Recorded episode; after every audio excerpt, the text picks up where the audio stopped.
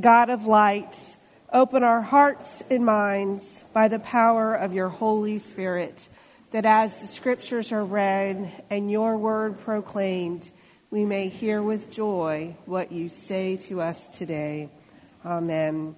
Our scripture reading comes to us from the Gospel according to Matthew. Um, it is the first book in the New Testament. And it, how many of you actually opened up Matthew and looked at the very first part? Philip has. Pastor Amy, some of you have. Well, the first part of chapter one begins with Jesus' genealogy. Now, when we read genealogies, at least in the Old Testament, it's showing generation from generation and is a transition in the narrative of God's salvific work, meaning that there is a movement in the story that's going to teach us something different about how God is working in the world and through us. And it's a lot of names. And some one of these days I may actually offer that to you, but today is not that day. Right? So instead, we're going to read starting with verse 18. And this is the narrative about the birth of Jesus, the Messiah. I'll be reading 18 through 25. Hear now these words from the Gospel according to Matthew. Now, the birth of Jesus, the Messiah, took place in this way.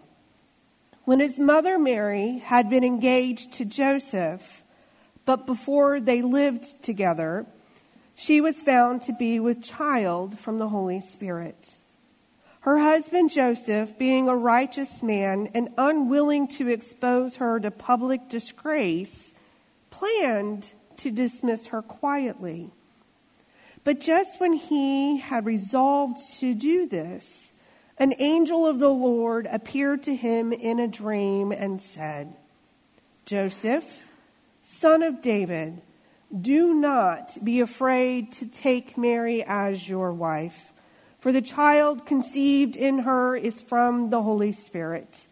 She will bear a son, and you are to name him Jesus for he will save his people from their sins. All this took place to fulfill what had been spoken by the Lord through the prophet. Look, the virgin shall conceive and bear a son, and they shall name him Emmanuel, which means God is with us. When Joseph awoke from sleep, he did as the angel of the Lord commanded him. He took her, Mary, to be as his wife, but had no marital relations with her until she had borne a son, and he named him Jesus. This is the living word of God for us, the people of God. Thanks be to God for it. So, remember how I mentioned the genealogy just a little bit ago? So, in verse 15, more particularly 16, as they're listing all of the lineage, it says, And Jacob, the father of Joseph, the husband of Mary, of whom Jesus was born, and who is called the Messiah.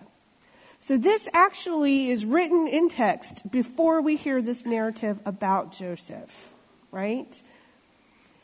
Why does that matter? Because we know that the lineage of Jesus is tied to very unexpected individuals.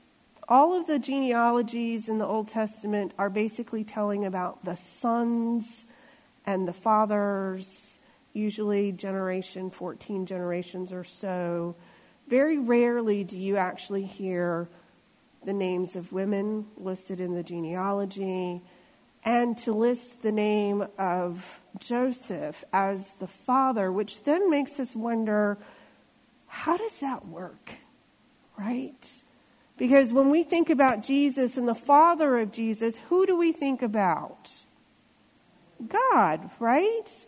Because we say God the Father, God the Son, God the Holy Spirit, that Jesus is the Son of God. So we often think about the earthly or the heavenly Father of God. And yet Jesus needed an earthly father, and that earthly father was Joseph. a man who was going to raise him in the trade, to instruct him, to follow the religious practices of the day. It is Joseph, and we will hear later tonight that it is Joseph's family lineage to which they would be registered, because Mary had already been betrothed to Joseph to be his wife. And I want to pause there because there is something about the marriage covenant that we need to remember particularly in that time, it was a contract, a business arrangement, right? That basically the women would have no power or authority or privileges or financial means. And they would often, if a family had daughters, they would look to marry the daughters off to men who would be able to care for them.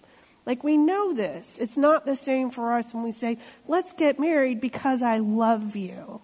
It's a very different context. It would have been a business arrangement. And there would have been something about Mary that in that marriage covenant, there would have been the promise that she would have been a virgin, that she would have been, you know, completely whole as a person, and that would have been part of the marriage contract. And then Joseph hears the news that what? She is expecting a baby. Now, I know I don't really like to talk about things like that, but we all know, you know, that babies come from certain a particular way, right? How awkward is it for me to even talk about this? And that is how we understand it, right? And yet, in the case of Mary, that was not the case. We already know from last week in the hearing of Scripture that Mary is visited by an angel who says she is going to bear the Son of God. The Holy Spirit is going to come upon her and in her womb be the Savior of the world. And she was like, How is this going to happen? And then she acknowledges with joy. She accepts that role and responsibility with a level of maturity that we can only hope to achieve in our lifetime. And she goes and she spends a certain amount of time with her cousin Elizabeth that they could share in the joys and the struggles and the all the things as it relates to pregnancy. And in that time, Joseph hears the news that Mary is expecting a child. In the custom, in that age, that would have been grounds for breaking the marital covenant, for breaking the marital contract. And the ramifications and the consequences were pretty dire, that there would be public shaming and outcasting because of that. And yet, Joseph had a different character about him that his response was not to do it publicly so as to bring shame upon her, rather to do it privately and to end that. So he had made that decision because for him to then accept Mary in her, you know, her pregnant condition would have brought shame upon him as well because he would have had to explain how did this happen to all of those that he would have known. And so he resolved this, and I'm sure it was probably not an easy decision for him. How do I move forward with this? And then he had a dream. Right? And in his dream, he hears the message of angel and remember that angels were messengers of God who were proclaiming things so that they may hear what God had hoped for them. And the angel says, Do not be afraid. Take Mary to be your wife. She's going to bear a son, and you're going to name him Jesus.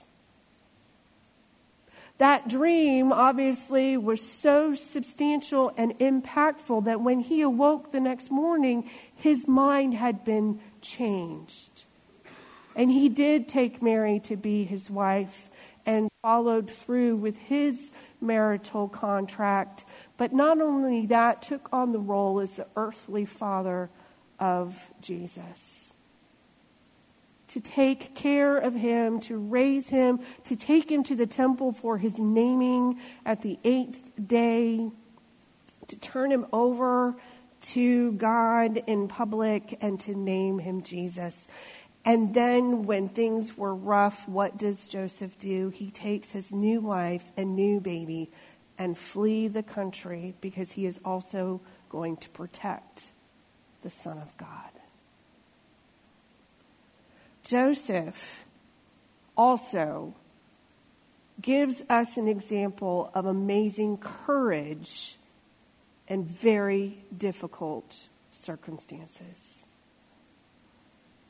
He could have moved on, but he didn't. He chose a path, the life of protecting Mary and the Son of God in a way that would challenge him moving forward. We know this, and yet he did it. Why? Because God asked that of him.